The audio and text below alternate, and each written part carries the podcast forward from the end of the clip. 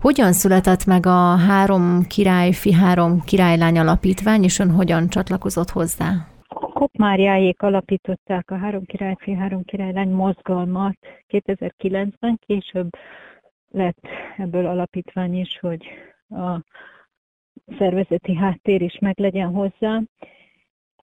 Én a fiam születése után csatlakoztam a mozgalomhoz, először közös rendezvények szervezésében, és aztán egy más, még egy másik civil szervezetként, és aztán utána pedig már mint szegedi és mint országos programok koordinátora is aktív voltam, és lettem ebben a mozgalomban. Tulajdonképpen mivel foglalkozik, milyen hitvallása ennek a mozgalomnak? Hát a mi célunk az az, hogy megszülessenek a kívánt tervezett gyermekek. Ez azt jelenti, hogy nem azt mondjuk, hogy egy, kettő, három, akárhány gyereket szüljön bárki is, hanem hogy amennyit szeretne, az megszülethessen. És ez azért is érdekes, mert hogy többet szeret, több gyereket terveznek a magyarok mostanában is még, mint amennyi valóban megszületik, és azt, azon dolgozunk, hogy azok az akadályok, amik ennek az útjában vannak, és nem elsősorban pénzügyi kérdések, azokat elháríthassuk, és ezeket a, azokat a közösségeknek a kialakulását segíthessük, illetve olyan tevékenységeket csinálunk, ami segíti azt, hogy a társadalomban a családbarát szemlélet az elterjedjen. Mi egyébként annak az oka, hogy nem sikerülnek gyerkőcök? Volt ezzel kapcsolatban is kutatásunk még a, a, az alapítvány, illetve a mozgalom munkájának a kezdetén, de azóta is folyamatosan figyeljük ezeket a mozgásokat. Többek között például az, hogy a munka és a magánélet egyensúlyát nehéz megteremteni. Ezzel kapcsolatban van is egy munkacsoportunk, és így a vállalatok felé is közvetítjük azt, hogy igenis jó munkavállaló egy olyan ember, akinek családja van. Aztán nagyon sok esetben az is az oka, hogy a fiatalok nem találnak párt, ezért van például egy párkereső programunk is, illetve nagyon sok helyen az van, hogy megszületik ugyan mondjuk egy gyerek, de azt veszi észre a család, hogy, hogy esetleg ez, ez, ez nagyobb teher, mint amit őt gondolta.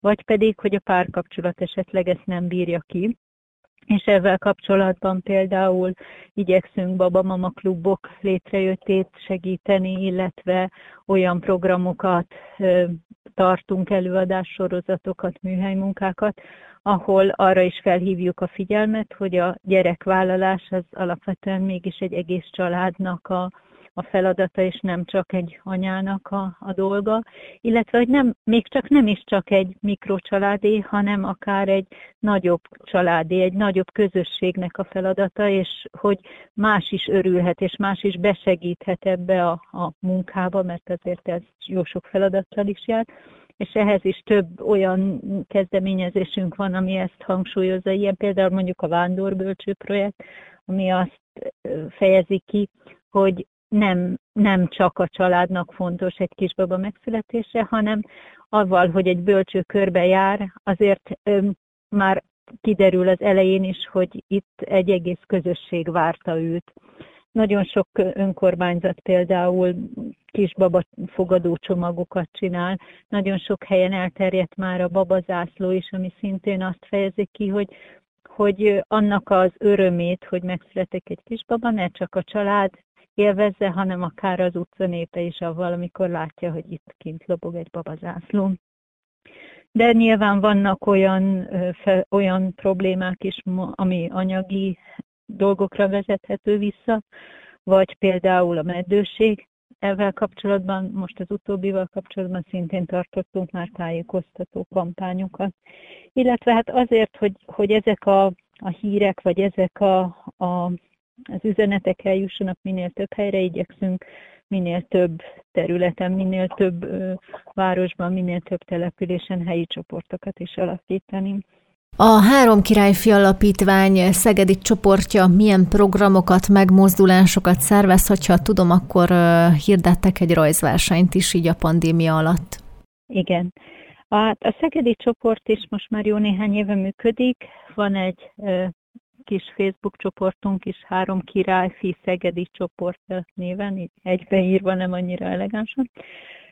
És mi elsősorban a kisgyerekes családokat szólítjuk meg, például családbarát helyeket gyűjtünk, nekünk is van vándorbölcsönk, lehet jelentkezni, hogyha ilyesmit szeretne egy család, akkor babazászlót is ö, tudunk kölcsönözni, és valóban ez a rajzpályázat a legutolsó ilyen tevékenységünk, bár ezt országosan hirdettük meg, ez pedig a Somogyi Könyvtárral való együttműködés keretében jött létre. A láthatatlan munka napjához kapcsolódóan áprilisban a, a idén április 6-án az első kedd volt, azt hiszem, a láthatatlan munkanapja. Ez jelenti az összes olyan munkát, amit főleg a háztartásban és a ház körül végzünk el, és ezért senki nem kap fizetést, de ugyanakkor, hogyha nincs elvégezve, akkor elég nagy káosz alakul ki a családok életében.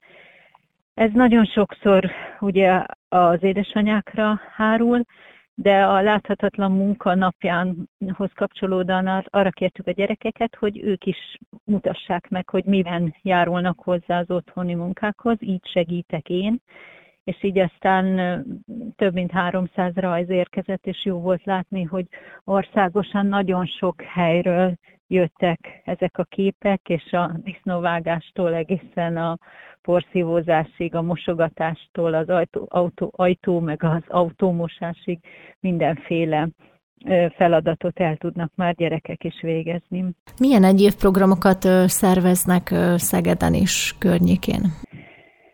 Szegeden is részt veszünk országos rendezvényekbe, például tavaly, hát sajnos csak online, de különben évente szoktunk gyermekemelési világrekordot tartani, és ez általában egy színes, vidám családi nap. Ezen kívül születésfelkészítő csoportokat is szoktunk meghirdetni, ezt is együttműködésben más szervezetekkel, illetve a Somogyi Könyvtár és a házasság hete kapcsán előadásokat is szoktunk tartani. Most tervezzük például azt, hogy a könyvtárakkal további együttműködéseket indítunk, és például babamama sétákat szeretnénk, illetve szintén a könyvtárral való együttműködésben csináltunk egy olyan képzést, ahol a könyvtárasokat arra készítettük fel, hogy hogyan kell babamama klubokat szervezni, és azt látjuk, hogy szerencsére egyre több településen is, itt Szegeden is egyre több kisebb könyvtárban is működik már Babamama Klub. Van még egy fontos kezdeményezése a mozgalmunknak, ez pedig az, hogy a, ami szintén összefügg azzal, hogy miért nem születnek meg esetleg a, a, azok a gyerekek, akiket terveztünk, az pedig a családbarát egyetemeknek a ez a kezdeményezés, ez a családbarát egyetemek alakítására, vagy az egyetemek családbaráttá minősítésére irányul.